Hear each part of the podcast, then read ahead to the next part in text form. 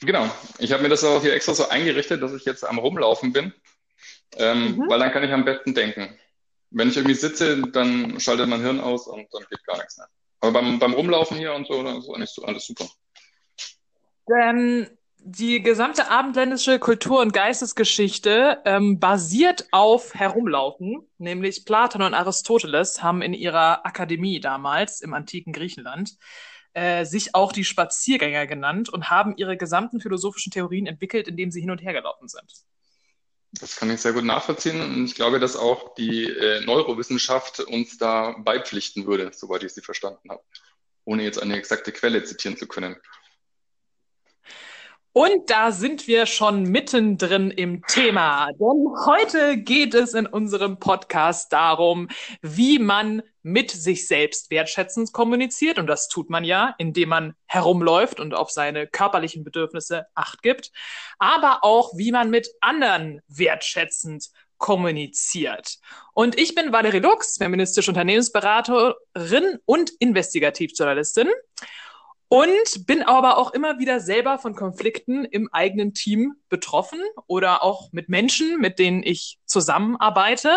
Und da ich weiß, dass es vielen Angestellten und Geschäftsführerinnen genauso geht, die sich aber nicht trauen, darüber zu reden, habe ich mir hier einen Experten ins Boot geholt, Roger Müller. Er ist Organisationswissenschaftler und Experte für Zusammenarbeit und auch für wertschätzende Kommunikation, oder Roger? Ja, Valerie, das äh, stimmt, genau, weil das gehört einfach dazu. In Organisationen oder generell, wenn man zusammenarbeitet, dann sind Konflikte ja an der Tagesordnung. Und ich glaube, das ist auch gar nichts Schlimmes letztlich. Vielleicht haben wir viele den Wunsch, zusammenzuarbeiten, ohne, zu, ohne Konflikte zu haben, aber letztlich, glaube ich, äh, sind die einfach ein fester Bestandteil von dem, wenn wir miteinander umgehen. Dem können wir uns gar nicht verwehren. Wie kam es denn überhaupt dazu, Roger, dass du dich entschieden auf Konflikte zu spezialisieren oder auf Zusammenarbeit? Hast du da schlechte Erfahrungen in der Vergangenheit gemacht? Klar, ich habe auch jede Menge Erfahrungen mit Konflikten. Ähm, also ist im Prinzip Alltag. Und gerade wenn man ähm, sich mit neuen Organisationsmethoden beschäftigt, dann ist es natürlich ein sehr konfliktbehaftetes Thema insgesamt. Das heißt, jedes Mal, wenn man etwas verändern möchte, tritt man automatisch in einen Konflikt. Das heißt, eine Veränderung in einem Unternehmen kann man eigentlich gar nicht bewirken, ohne sich auch mit diesem Thema Konfliktmanagement und Konflikten auseinanderzusetzen. Also also ganz fester Bestandteil von der Arbeit. Das ist sehr spannend, weil wenn ich jetzt auf die Unternehmen schaue, die mir so in meinem Leben begegnet sind, dann äh, glaube ich nicht, dass es da eine Führungskraft gibt, die mir das gesagt hätte. Im Gegenteil, ich habe eher erlebt, dass Führungskräfte ähm, so Konflikte ignorieren, versuchen auszusitzen, aber es selten so einen, einen Drang gibt, so wie du ihn gerade beschrieben hast, äh, dass, dass man es, äh, dass man etwas verändern möchte und, und wie man das denn am besten macht, sich damit konstruktiv zu beschäftigen. Ja, das ist aber auch, ähm, wir sind ja auch beim Thema jetzt ähm, GFK, gewaltfreie Kommunikation. Und ähm, über dieses Thema gewaltfreie Kommunikation bin ich auch zu dieser Erkenntnis hingekommen. Das ist ja auch nicht so, dass ich die schon immer hatte, sondern das war ja auch ein langer Lernprozess, mit dem ich mich auseinanderges ähm, auseinandergesetzt habe. Und ähm, das ist ja auch das Spannende daran, weil in der GfK geht es ja ganz viele um ganz viel um Bedürfnisse und vielleicht auch Konflikte zu vermeiden ist vielleicht auch erstmal ein Bedürfnis. Das kennen wir ja alle nicht aus der Vergangenheit das haben wir jetzt im großen Teil nicht gelernt. Wo in der Schule kommt es zum Beispiel vor, dass wir uns mit Konflikten auseinandersetzen, woher die kommen und wie wir die lösen können. Und insofern ist es ja auch kein Wunder, dass wir das dann weitertragen mit uns im Leben. Aber wenn man sich mal anguckt, was uns Menschen eigentlich ausmacht und Bedürfnisse sind vielleicht das, was uns alle am allermeisten ausmacht. Und jeder Mensch hat ja die gleichen Bedürfnisse. Aber wir sind uns diesen vielleicht nicht immer bewusst, welche gerade bei uns aktiv sind. Und da kann uns die GfK helfen, um uns dem ein bisschen näher zu bringen. Und also, ähm, unterschiedliche Bedürfnisse sind ja dann auch immer, die stehen im Konflikt. Und das haben wir alltäglich. Wir können das eigentlich, wir können uns da gar nicht dagegen wehren. Und das ist eigentlich das Nette an der GfK, das zeigt, ja, das gehört ganz, ganz fest dazu. Die gewaltfreie Kommunikation wurde ja äh, letztes Jahrhundert von dem amerikanischen Psychologen Marshall Rosenberg entwickelt. Mhm. Und seine Voraussetzung ist ja auch gerade, wie du eben angesprochen hast, dass es darum geht, seine Bedürfnisse zu artikulieren. Kannst du noch mal erklären, was sind das denn für Bedürfnisse überhaupt?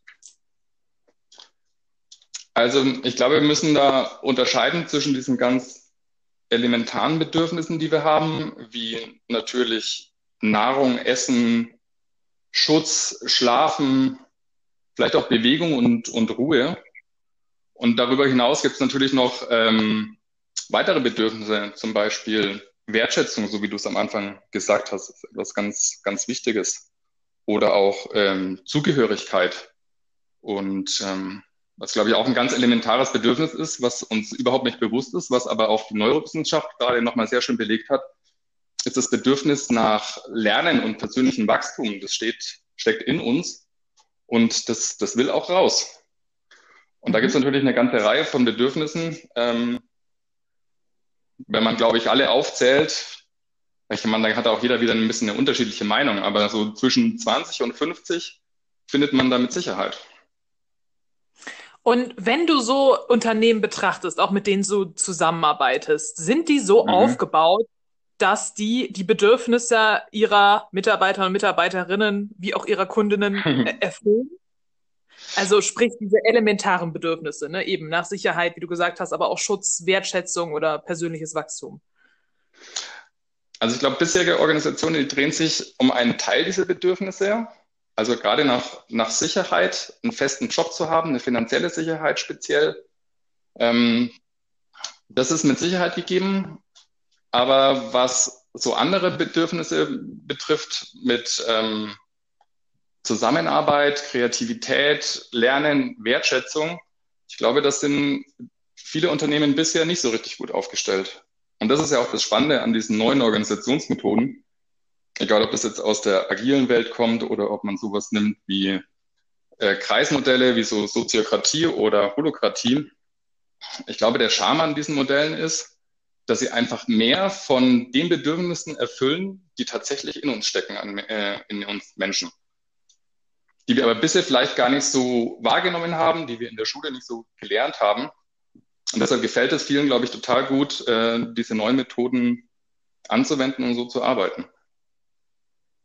Genau, also Holokratie, auch eine neue Methode aus dem Organisationsmanagement, dezentralisiert und halbwegs demokratisch miteinander arbeiten, als äh, hierarchisch von der Spitze weg, sage ich jetzt nochmal zur Ergänzung.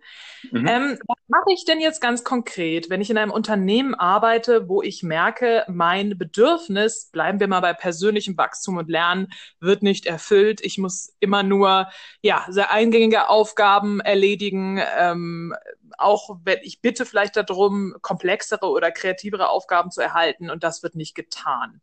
Wie sollte ich denn da am besten vorgehen? Und um einen Konflikt zu vermeiden, weil im schlechtesten Falle wird es ja so sein, dass ich dass ich ein paar Mal frage, dann entweder mich in die innere Immigration zurückziehe, wenn äh, meiner Bitte nicht entsprochen wird, oder alternativ ich einmal explodiere und einen Wutausbruch habe. ja, letzte Möglichkeit ist, glaube ich, äh, wird oft ähm, geschehen. Aber das Schöne ist ja, wenn man auch so Konzepte nimmt wie die gewaltfreie Kommunikation, die gibt uns ja dann ein Hilfsmittel an der Hand, um uns solchen Themen zu nähern. Ich glaube, der erste Schritt ist, ähm, und das ist ja auch eine, eine Variante, wie man zum Beispiel gewaltfreie Kommunikation anwenden, vielleicht auch, vielleicht auch anwenden sollte für sich, ist erstmal die Selbstklärung. Dass man für sich einmal klar hat, okay, was ist mir denn wirklich wichtig? Welche Bedürfnisse möchte ich denn jetzt gerade erfüllt haben oder sind mir generell nicht erfüllt? Und das ist eigentlich so der Schritt eins, ähm, mal diese Klärung mit sich selber zu machen. Und ich kann aus einer persönlichen Erfahrung sagen, wenn man das geschafft und erreicht hat, zu sagen, okay, was sind denn meine Werte und Bedürfnisse, dass es mhm. dann auch einem sehr viel leichter fällt, die angemessen auszudrücken. Und gleichzeitig mhm. muss man sich natürlich auch bewusst sein, ähm, dass das Unternehmen insgesamt und vielleicht auch der Chef oder das Umfeld genauso Bedürfnisse haben, die sie vielleicht auch nicht in dem Sinne jetzt erstmal für sich klar haben und ähm, dass das, was man erreichen möchte, immer ein, ein, ein Aushandlungsprozess ist zwischen meinen Bedürfnissen und so wie ich sie mir erfüllen möchte und den Bedürfnissen äh, meines Umfelds, meines Chefs, die ich auch klären müsste und erfahren müsste und vielleicht auch erfragen müsste. Und wenn die einmal klar sind auf dem Tisch, und das ist ja auch ein bisschen so die Kernaussage von, von Marshall Rosenberg, dass wenn zwei Parteien oder vielleicht auch mehrere Parteien die Gefühle und die Bedürfnisse des anderen klar haben und auch benennen können, dass sich dann eigentlich eine Lösung in den allermeisten Fällen innerhalb von 15 Minuten finden lässt. Oh, das klingt ja unfassbar effizient. also gewaltfreie Kommunikation als Produktivitätsbeschleuniger. Letztlich, glaube ich, wär, wäre das möglich, aber effizient würde ich es nicht, als effizient würde ich es nicht betrachten, sondern oder bezeichnen, sondern vielleicht eher als effektiv. Das heißt, wenn man mal an dem Punkt ist, diese, seine eigene, das, was in einem vorgeht, wirklich benennen zu können und das als ersten Schritt zu tun und in einem zweiten Schritt dann diese Präsenz und diese Offenheit zu haben, sich das anzuhören, was dem Gegenüber wichtig ist, ähm, erst dann kommt man zu dieser schnellen Lösung. Aber der Weg dahin ist, glaube ich, alles andere als leicht. Der kann auch sehr, sehr, sehr langwierig sein. Ja, jetzt, ähm, wenn ich dir so zuhöre, habe ich so das Bild vor allem Augen, wo ich auf Augenhöhe mit meinen Kollegen und Kolleginnen rede. In mhm. den allermeisten Fällen sind aber Unternehmen ja nicht auf Augenhöhe aufgebaut, sondern auf Hierarchien. Und in der Vergangenheit, wo ich in Unternehmensberatung gearbeitet habe, habe ich versucht, ähnliche Ansätze, so wie du das gerade beschrieben hast, aus meiner Rolle als Hierarchie niedrigste, neu zugekommenste Person zu lösen. Und ich hatte immer das Gefühl, äh, das muss eigentlich von der Führungskraft auskommen. Das kam dann nicht, aber wie kann ich denn trotzdem handlungsfähig bleiben und über meine Bedürfnisse reden, selbst wenn ich eigentlich nur qua Stellenbeschreibung als Befehlsempfängerin verdammt bin? Also das ist, glaube ich, keine, keine einfache Geschichte. Ähm, ich glaube, dass letztlich der Schlüssel schon dazu darin liegt, ähm, zu versuchen, auf das einzugehen, was denn dem Chef oder der Chefin in dem Augenblick wirklich wichtig ist. Und auch die versuchen ja im besten Sinne gerade zu handeln. Ähm, ich glaube, sie sind es auch nicht gewohnt, dass man darauf eingeht. Das ist ein bisschen die Frage, wie macht man das? Wenn man jetzt auf, auf die Person zugehen würde und sagen, okay, sag mir, wie du dich fühlst, dann mhm. wäre das vielleicht auch in einer gewissen Form übergriffig. Wenn man allerdings ähm, den Personen schon mitteilt, dass man sieht, dass die auch im Prinzip ihrer Verantwortung als Führungskraft gerecht werden wollen oder dass sie auch einfach eine gewisse, ähm, dass sie sich auch vielleicht einfach ein bisschen selbst behaupten müssen vor allem. Und diverse mhm. Dinge, die eine Führungskraft ausmacht. Dann glaube ich, dass man dann schon ähm, eine Öffnung erreichen kann, wo man dann auch die Möglichkeit hat, sich dann selber auszudrücken. Also ich glaube, es geht erstmal darum, den anderen Menschen wirklich zu sehen, was ist dem wirklich wichtig und das anzuerkennen. Und dann kann das dazu führen, dass sich auch eine Führungskraft öffnet. Das ist ein bisschen, glaube ich, die Frage, wie man das ausdrückt. Und das ist alles andere als leicht. Ja, gerade weil bei mir, in, wenn ich mich erinnere, häufig ähm, Angst davor war, sich zu offenbaren und über seine Gefühle zu sprechen. Ähm, auch bei mir persönlich. Ne? Also ich nehme jetzt mal eine ganz klassische Szene aus dem Büro. Ähm, ich sitze am Schreibtisch, Tür geht auf, ähm, Chef kommt rein, grüßt mich, hat einen schlechten Tag. Ähm, ich rede mit ihm, er fängt an, mich anzuschreien. Äh, ein paar Sätze und ist dann wieder weg nach der Methode der wertschätzenden Kommunikation, ne, wenn ich das jetzt einfordern würde, wäre ja jetzt, dass ich aufstehe, hingehe. Es gibt ja diese vier Schritte. Erstens Beschreibung der neutralen, äh, Beschreibung neu der neutralen, nein, Beob Beschreibung der neutralen Beobachtung. Ähm, hallo äh, Chef, ich, Sie sind gerade reingekommen und haben mich nicht gegrüßt und haben angefangen zu schreien. Nummer zwei, Äh, welches Gefühl löst das bei mir aus? Das löst das Gefühl bei mir aus, dass ähm, ich äh, mich nicht, äh, dass, dass ich mich nicht wertschätze und dass äh, ich nicht äh, auf Augenhöhe mit ihnen zusammenarbeite. Also dass ich quasi niedrig bin. Äh, Nummer drei, welches Grundbedürfnis wird dabei verletzt? Ähm, das Bedürfnis nach Anerkennung, dass äh, ich dass ich hier arbeite für sie und dass ähm, ich nicht das Gefühl habe, dass, ähm, dass mein Grundbedürfnis nach Anerkennung hier äh, erfüllt wird. Und Nummer vier, die Bitte, ähm, bitte ähm, reden Sie respektvoll das nächste Mal mit mir. Mhm. Das ist ja eine unfassbare Leistung. Also äh, in dieser Situation da rauszugehen und das, wie ich das gerade formuliert habe, ich habe das doch nie gemacht, wirklich, ne? Das ist ja. jetzt so quasi die Idealform, ne? Ähm, äh, sich das zu trauen und vor allen Dingen, wie du auch gerade sagst, ähm, diese Bedürfnisse überhaupt parat zu haben. Warum bin ich denn jetzt gerade traurig, dass ich angeschrien wurde? Ich glaube, das ist einfach auch diese Schwierigkeit, weil ähm, ich zum Beispiel das auch viel zu spät erst gelernt habe. Irgendwann in meinen 30ern bin ich auf dieses Konzept gestoßen und ich konnte am Anfang das auch überhaupt nicht benennen. Ich hatte überhaupt nicht den Wortschatz dazu, zum einen, und zum anderen dann den Wortschatz auch noch anzuwenden auf die jeweilige Situation. Und ich glaube, das war jetzt natürlich ein, ein sehr extremer Fall, den du genannt hast, ähm, was aber vielleicht auch Alltag ist. Und ich glaube, in dem Augenblick ist wahrscheinlich das Beste, was man tun kann, vielleicht auch erstmal nicht zu reagieren, sondern erstmal nur mit sich zu klären, okay, was, was löst das jetzt bei mir aus? Das ist dieser Schritt der Selbstklärung, wo einem die GfK auch super helfen kann, auch mit diesem Vier-Schritte-Modell, das du gerade genannt hast. Und in so einer Reaktion, in so einer Situation ist die Frage, ob es jetzt, ob man es überhaupt schaffen kann, mit genau diesen vier Schritten zu reagieren. Ähm, bis ich dann irgendwann auch mal gelernt habe, ah, diese vier Schritte, das hört sich irgendwie so ein bisschen äh, vielleicht auch steif und kompliziert an. Und das kriegt man, wie du auch schon gesagt hast, in der Situation gar nicht so gut hin. Bis mir dann irgendwann klar geworden ist, es geht gar nicht so sehr darum, diese vier Schritte immer zu sagen, sondern ich glaube, es geht darum, ähm, diese vier einzelnen Aspekte für sich klar zu haben. Also erstmal zu sagen, okay, was ist genau die Situation? Was ist meine Beobachtung? Was ist hier passiert? Und das möglichst neutral zu beschreiben. Okay, also der Chef kommt, kommt rein mhm. und er war sehr laut.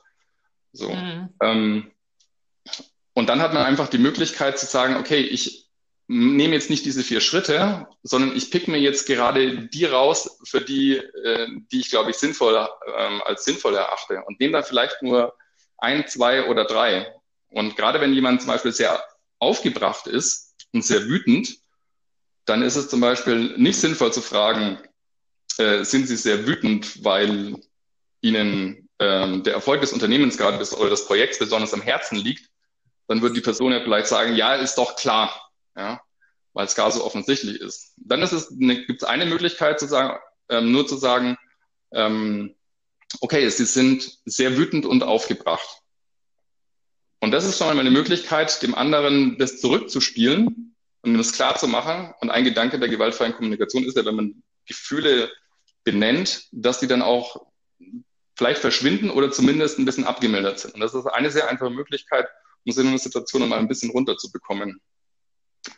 Und ich glaube, diesen, diese vier Schritte dann anzuwenden und dann ein, ein Gespräch zu suchen, das kann man dann vielleicht im Nachgang machen. Also dann würde man in der Situation vielleicht sagen, okay, Sie sind sehr wütend und aufgebracht oder ich nehme wahr, dass Sie sehr wütend und aufgebracht sind. Ähm, können wir im Nachgang nochmal über die Situation reden? Und damit, glaube ich, hat man schon mal einfach erstmal nur zwei Schritte aus der GfK sich rausgesucht und aber ja. klar gemacht, dass es da noch was zu klären gibt. Und dann wird die Person ja. auch für sich erstmal äh, beschäftigt sein, okay, anscheinend war ich sehr wütend. Und dann ist, glaube ich, das ein guter Türöffner, um dann im, in diesem Gespräch, das dann danach kommt, und zu sagen, okay, was ist denn jetzt, und dann hat man auch für sich die Zeit gehabt zu klären, okay, was war denn jetzt mit mir? Was hat es mit mir gemacht? Welches Gefühl hat es denn tatsächlich ausgelöst? Und was war das, was gerade bei mir verletzt wurde an Bedürfnissen? dann kann man das ja. auch, glaube ich, ganz gut rüberbringen. Das finde ich sehr wertvoll, was du sagst. Ähm, ähm, ich glaube sogar, ich habe sogar was Ähnliches in der Vergangenheit versucht. Ähm, mir wurde aber gekündigt, bevor ich es durchführen konnte. und ich habe so wirklich gemerkt, dass in dem Moment, wo ich ähm, äh, also gerade auch in ein sehr männlich strukturiertes Unternehmen hereinkomme, wo es um Leistung geht, ne? Ähm, dieses Sprechen über Gefühle und Kommunikation als etwas abgetan wurde, was nicht leistungsfördernd ist. Ne? Mhm. Und äh, quasi, oh nein, jetzt kommt sie schon wieder, oh nein, sie möchte jetzt schon wieder über wertschätzende Kommunikation reden. Oh nein, das, das machen wir hier nicht in unserem Unternehmen und, und quasi sie soll lieber gehen. Ja, mhm. nach dem Motto. Ähm, wie, äh, wie, wie gehst du denn da an, an solche, an solche äh, Situationen heran? Äh, hältst du wertschätzende Kommunikation für überflüssig? Also als Produktivitätsfaktor. Ähm, also ich halte es überhaupt nicht für überflüssig. Ich glaube, dass es ein ganz zentrales Element ist, weil wertschätzende Kommunikation dann auch sowas ausdrückt wie ähm, Empathie. Und wenn man sich jetzt die Neurowissenschaft anschaut, zum Beispiel ein Gerald Hüther, der sagt auch, um unser Potenzial zu entfalten, ist Empathie und Wertschätzung ein ganz zentrales Element. Das heißt, eigentlich tun sich die Unternehmen dadurch, dass sie diese Art der Kommunikation vielleicht eben selbst noch nicht so wertschätzen können, überhaupt keinen Gefallen, weil sie dadurch ein, ein großes Potenzial sowohl bei sich als auch bei ihren Mitarbeitern einfach nicht zur Geltung kommen lassen. Mhm. Mhm. Was war der andere Aspekt deiner Frage? Ähm, ähm, es wird über Gefühle reden, wird als etwas empfunden, was nicht in den Geschäftsprozess passt. Das ist tatsächlich auch schwierig.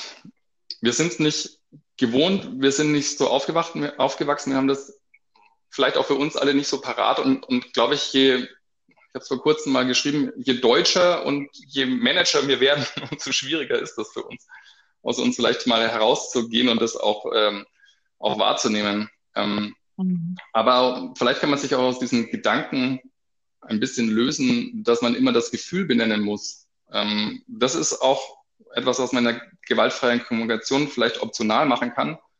Ähm, was man nicht weglassen kann, ist das Bedürfnis. Also man könnte mhm. zum Beispiel in so einer Situation auch sagen, okay, äh, das macht mich jetzt selber wütend und frustriert oder schockiert mich. Also ich bin mhm. schockiert.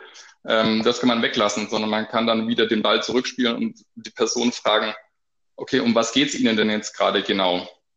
Ja, geht es mhm. Ihnen um die Qualität? Möchten Sie hier gerne schnell vorwärts kommen? Mhm. Ähm, und dann ist, glaube ich, ein bisschen einfach die Frage, wie, wie verpackt man das? Und dann ist, glaube ich, einfach der, vielleicht die nächste Stufe dieser Entwicklung, wenn man sich mit GFK beschäftigt, aus diesem sehr starren Gerüst ein bisschen zu lösen und dann vielleicht ein bisschen lockereren und umschreibendere Art zu finden, mit der man diese, äh, seine Bedürfnisse und Gefühle dann auch anbringen kann.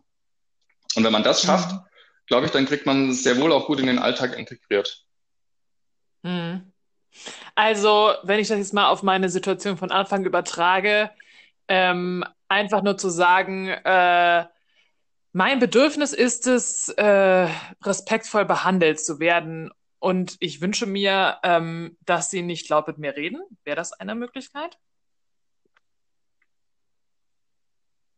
Vielleicht lässt man einfach nochmal Bedürfnis weg. Man könnte sagen, okay, mir ist hier einfach ein, ein wertschätzender und respektvoller Umgang wichtig für mich persönlich. Dann ja. würde man mal von diesem Begriff des Bedürfnisses wegkommen.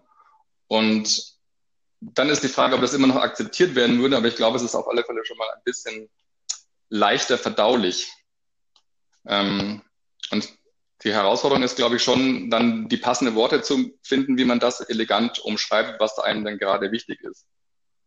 Und die Bitte, die ja danach kommt, das ist ja der vierte Schritt in der GfK, äh, die hat ja auch eine gewisse oder soll eine gewisse Form haben. Also sprich, die muss zum einen sehr konkret sein, äh, sie muss positiv sein und sie soll positiv sein und sie soll vor allem direkt erfüllbar sein.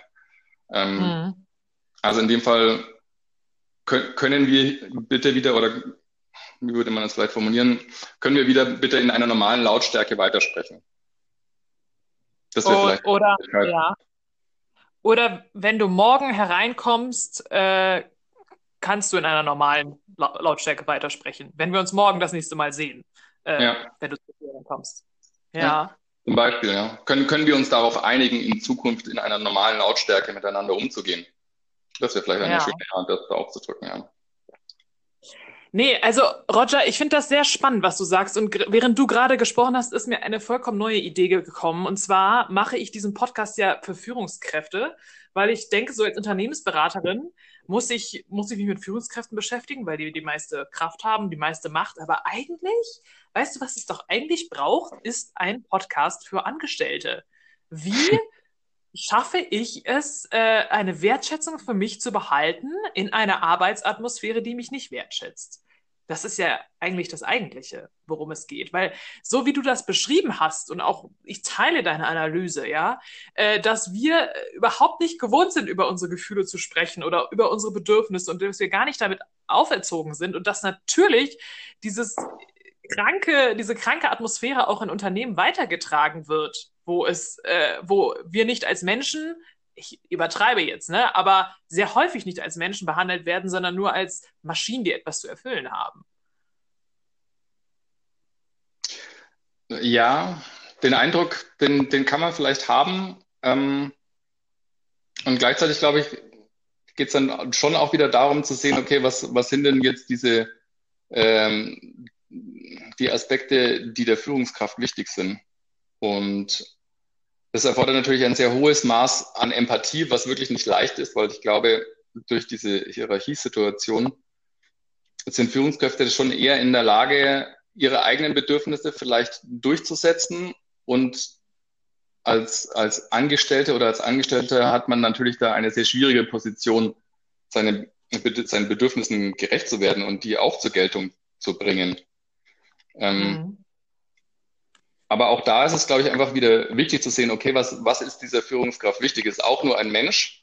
Und es gibt ja das Prinzip des, des Wolfes in der GfK, der mehr oder weniger ein, eigentlich auch nur eine Giraffe ist, der allerdings nicht gelernt hat. Also Giraffe ist sozusagen dieses, äh, dieser empathische Umgang. Dafür steht die Giraffe. Und der Wolf ist derjenige, der einfach noch nicht gelernt hat, sich so auszudrücken. Und ähm, derjenige, der mit dem empathischen Umgang vielleicht schon ein bisschen weitergekommen ist mit sich und mit anderen, der kann dem Wolf helfen, sich künftig besser auszudrücken.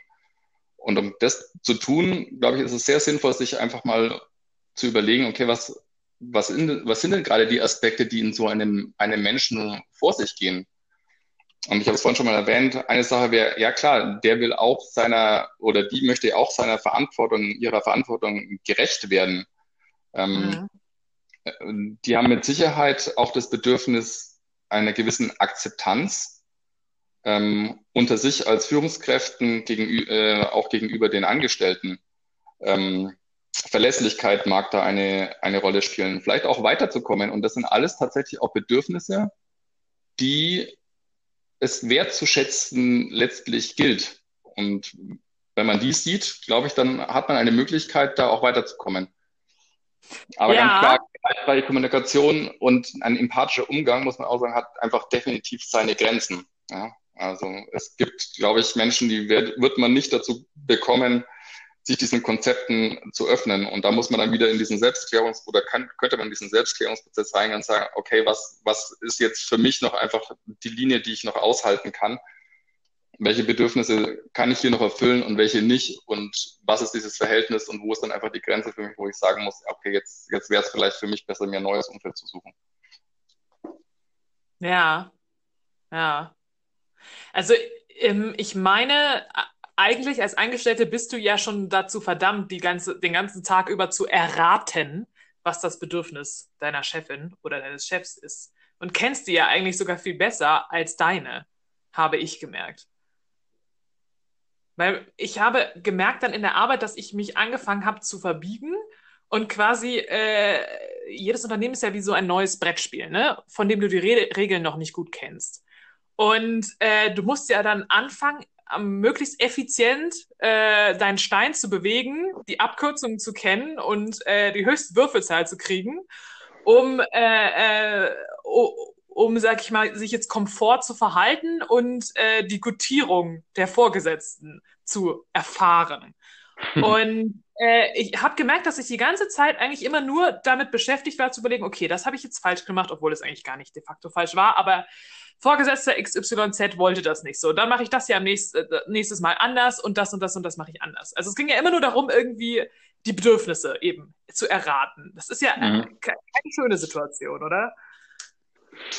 Ja, ich glaube, dass das häufig der Fall ist, dass man diesen Klärungsprozess nicht einfach durchführen kann. Ich glaube, da ist es vielleicht dann auch besser, auf andere Hilfsmittel zurückzugreifen, die generell die Kommunikation vielleicht vereinfachen. Und da gibt es ganz viele Elemente aus der agilen Welt oder auch aus ähm, diesen Organisationsmodellen wie Soziokratie und Holokratie, die wir vorhin genannt haben, die vielleicht in dem Falle erstmal einfacher sind. Ähm, was wir zum Beispiel, was, also der erste Schritt, glaube ich, an dem es meistens scheitert, ist, die gemeinsame Erkenntnis, was wollen wir denn gemeinsam erreichen? Was ist das Ziel? Und das ist eigentlich auch immer der Schritt, den ich als, als Coach oder Berater ähm, zuerst gehe, diesen Klärungsprozess einzuführen, was wollen wir denn erreichen? Und das macht mhm. man im Coaching genauso wie in Scrum oder auch im Design Thinking. Da geht es erstmal darum, okay, worauf konzentrieren wir uns? Ähm, und es gibt einen sehr schönen Satz, den ich mal vor vielen Jahren gehört habe. Der heißt, ähm, Entscheidungen sind immer dann leicht, wenn alle das gleiche Verständnis vom Ziel haben. Mhm. Ähm, und da gibt es einfach ganz viele Mittel, moderatorisch oder in Scrum, wenn es darum geht, ein neues Feature festzulegen. Da ist dann ja auch die Frage, okay, was ist das Akzeptanzkriterium darum? Und diesen Gedanken von, was muss parat sein, damit das Ziel erreicht ist, mehr oder weniger, das ist ja das, was ein Akzeptanzkriterium sagt, das ist ein unglaublich gutes Hilfsmittel, eine Diskussion zu leiten. Und das ist auch eine Art, glaube ich, die an die gewaltfreie Kommunikation insofern andockt, weil es erstmal von allen ihre Sichtweise abfragt und damit schon einen gewissen Grad an Wertschätzung ausdrückt und sagt, okay, was ist denn das, was du siehst, was wir hier erreichen müssen? Was glaubst du, was dazu erfüllt sein muss? Und wenn das genügend Leute, ähm, wenn alle Beteiligten am, Schiff, äh, am Tisch das einmal sagen konnten, dann ist es schon etwas, ist es eine ganz andere Kommunikation. Da kommt man unglaublich schnell und effektiv weiter in dem Gesamten. Mhm. Und da muss man gar nicht auf das Hilfsmittel der gewaltfreien Kommunikation übergehen, ähm, sondern man kann einfach ganz viele moderatorische Mittel nutzen, um eine Kommunikation elegant zum Ziel zu führen und auch für alle sehr angenehm zu machen. Was ist denn dieses Konzept der Soziokratie? Also bei der Soziokratie oder Holokratie sind es halt zwei sehr äh, verwandte Modelle. Da geht es darum, dass schon sozusagen das, was vielleicht äh, in einem klassischen hierarchischen Unternehmen an eine Person geknüpft ist, auf, auf mehrere Menschen zu verteilen und dann einen sogenannten Kreis zu gründen, die sich einer gewissen Aufgabe stellen. Der ist dann halb autonom, die können in festgelegten Rahmenbedingungen natürlich dann ihre Aufgabe erfüllen. Da gibt es zum Beispiel die Möglichkeit, einen Vertriebskreis zu gründen oder ähm, auch einen HR-Kreis wäre eine Möglichkeit oder natürlich auch ähm, die Aufgaben einer klassischen Führungskraft auf mehrere Mitarbeiter zu verteilen. Und da ist ja dann die Frage, okay, wenn nicht eine Person entscheidet, sondern alle auf einer auf Augenhöhe entscheiden müssen, ähm, wie geht das? Und da gibt es unglaublich tolle Methoden, die, glaube ich, auch wieder helfen, die Kommunikation auf ein ganz anderes Niveau zu heben. Ähm, und in diesen Organisationsmodellen kommt dann eine, äh, ein, ein Entscheidungsverfahren, hat es da seinen festen Platz, es nennt sich Konsent. Also nicht zu mhm. verwechseln mit dem Konsens, wo dann mehr oder weniger alle zustimmen müssen, sondern da geht es im Prinzip darum, eine Lösung zu finden, äh, gegen die keiner mehr einen schwerwiegenden Einwand hat. Und die einfachste Form davon ist im Prinzip in einer Gruppe, und das kann man natürlich in allen möglichen Meetings anwenden, zu fragen, okay, was, jetzt ist, liegt hier ein Vorschlag auf dem Tisch und wir versuchen hier einen Vorschlag zu erarbeiten und dann die Leute zu fragen, okay, wie sehr, statt zu fragen, wie sehr bist du dafür, sagen natürlich alle, ich bin also super dafür, sondern zu sagen, okay, wie sehr bist du denn dagegen und das vielleicht auch einmal ein bisschen transparent zu machen. Sagen, okay, bist du auf einer Stufe von eins bis fünf, wo eins bedeutet, du bist eigentlich überhaupt nicht gegen die Sache, hin mhm. zu fünf, du bist maximal dagegen. Ähm, dann kommt man da auf einmal zu Erkenntnissen, die vorher nicht möglich waren. Und darüber kann dann so eine Gruppe sich natürlich sehr, zum einen sehr schnell, auch sehr leicht, wenn man es ein bisschen geübt hat und letztlich sehr effektiv zu Entscheidungen kommen, die sie sonst vielleicht lange in der Hierarchie hin und her bewegen, die das ganze Unternehmen wandern. Ähm, immer wieder wird die Diskussion abgebrochen und neue Aspekte reingebracht. Das ist alles mhm. nicht notwendig, wenn man sich einmal durch diesen Prozess durchquält, sage ich jetzt mal. Das ist vielleicht am Anfang. ähm, aber dadurch, dadurch ist es einfach, äh, ist es möglich, eine, eine Kommunikation aufzubauen, die allen hilft.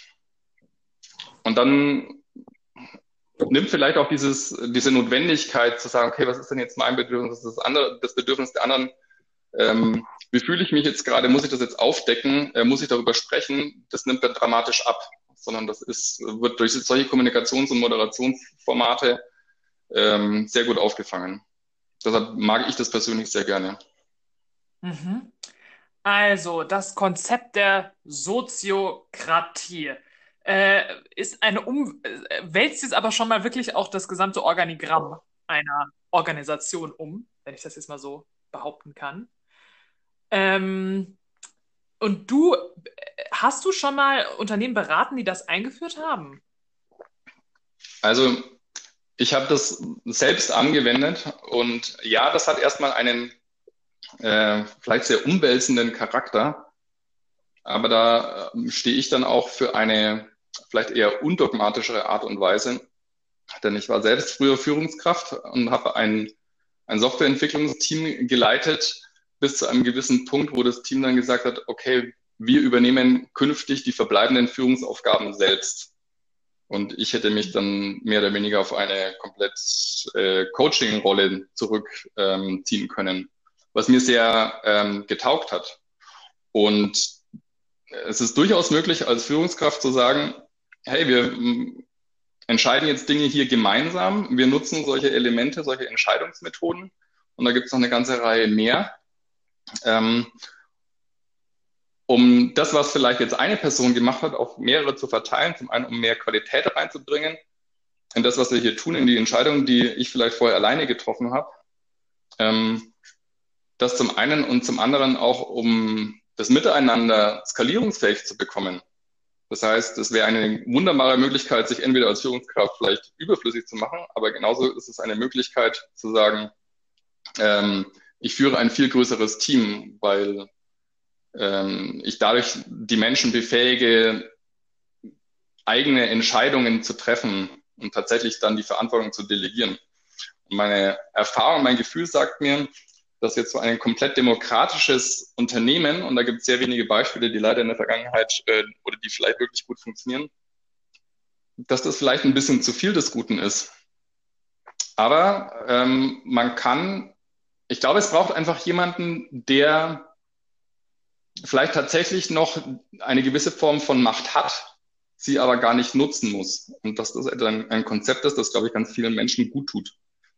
Das heißt, sie können sich einbringen, sie können mitentscheiden, es gibt die Rahmenbedingungen und gleichzeitig gibt es jemanden, der vielleicht noch für gewisse Werte, für eine gewisse Weiterentwicklung ähm, auch steht. Und es gibt einfach Dinge in einem Team oder in einer Organisation, ähm, die hängen einfach an einzelnen Personen. Und ich mhm. glaube, dass das mal schon letztlich sehr gut zusammengeht. Und weil ich die Person, diese Erfahrung in der Vergangenheit gemacht habe. Also, wir sind jetzt schon langsam am Ende unseres Podcasts, aber ich möchte nochmal äh, aussprechen, dass ich sehr beeindruckt bin, Roger. Ähm, deine Aussage gerade, dass du dich selbst überflüssig machst als Führungskraft, ist, glaube ich, revolutionär. Ich glaube, viele Führungskräfte identifizieren sich total mit ihrer Rolle und äh, das Letzte, was sie machen wollen, ist, die loszulassen und dass das Mitarbeiter quasi übernehmen können. Äh, wie, wieso ist das bei dir anders? Ähm, wieso hast du da so ein anderes Mindset? Ist das, kam das durch die Erziehung äh, oder, oder erzähl mal.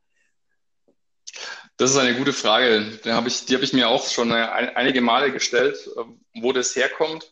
Ähm, ich bin irgendwann zu dem Entschluss gekommen, dass das, was mir persönlich am, am wichtigsten ist, ist eine Entwicklung zu sehen. Ähm, bei anderen Menschen, im Team, in der Organisation, allerdings halt auch bei mir persönlich. Ähm, und ich glaube, es ist auch gang, überhaupt kein Problem, seine Rolle als Führungskraft in der Form, wie du es jetzt gerade gesagt hast, auch auszulegen und zu leben. Das ist ja, ähm, wenn das den Menschen so wichtig ist und es ihnen damit gut geht, ist es ja aus meiner Seite auch erstmal total okay. Und wie gesagt, es gibt ja die Möglichkeit zu sagen, ich bleibe Führungskraft und kann dafür statt vielleicht mit zehn Leuten im Team dann irgendwann auch mit 20 oder mit 30 gut umgehen. Und es ist immer noch in einem Maße, wo ich mich auf meine Kernaktivitäten äh, Kern, äh, konzentrieren kann und nicht durch die, die Menge an Führungsaufgaben dann irgendwann überlastet bin. Und das ist ja eigentlich eine sehr schöne Möglichkeit, ähm, so als Führungskraft dann auch zu, zu agieren. Äh, woher das bei mir kommt, ich weiß nicht, ich glaube, das hat natürlich schon irgendetwas mit, mit Erziehung auch zu tun. Ähm, zum Beispiel der Kindergarten, in dem ich früher war, das war, glaube ich, ein, ein sehr fortschrittliches Konzept. Das mag dazu etwas beigetragen haben. Und ich habe dann meinen Zivildienst genau in diesem gleichen Kindergarten wieder, ähm, also ich habe meinen Zivildienst dort, dort verbracht. Und das Spannende ist natürlich, man kommt damit mit ganz anders denkenden Eltern und Kindern vielleicht auch in Kontakt.